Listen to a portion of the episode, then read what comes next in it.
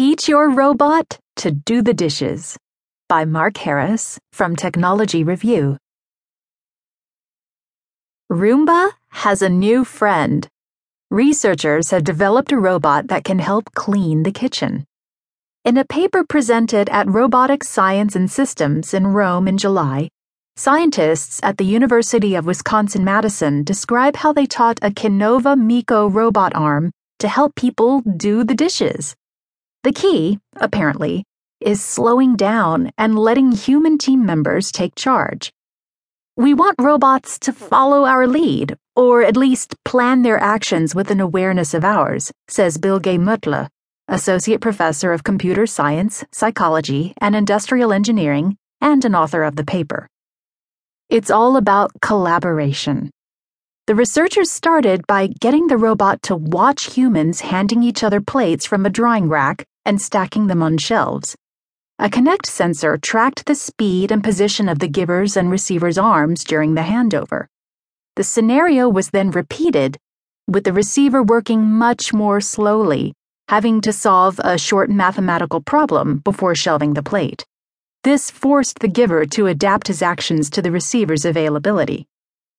The researchers analyzed data from eight human teams and found that people use a combination of two methods for coping with a sluggish colleague.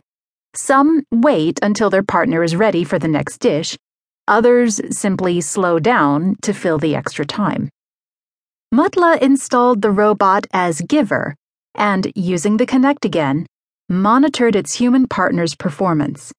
The algorithm managed to predict when a user was ready for the next dish with an accuracy of over 90%. The researchers then programmed the robot to respond with three different strategies.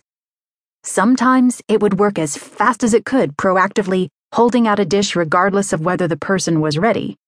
Sometimes it would wait until the receiver had completely finished with the previous dish before delivering the next.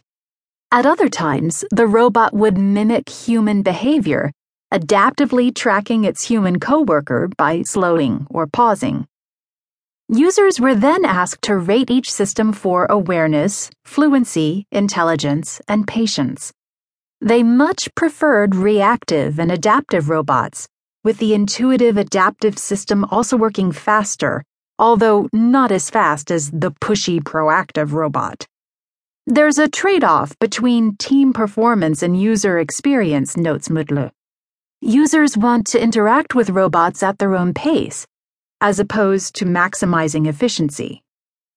While it's impressive that a robot could learn to mimic human behavior after watching just a handful of examples, Mutlu cautions that more work is needed. Moving forward, we'll want to sample a variety of tasks so that not only can we understand the common elements, but also how each task varies. Mutlu thinks robots will eventually help unload groceries, hand human workers parts for assembly, and even guide patients through physical rehab exercises.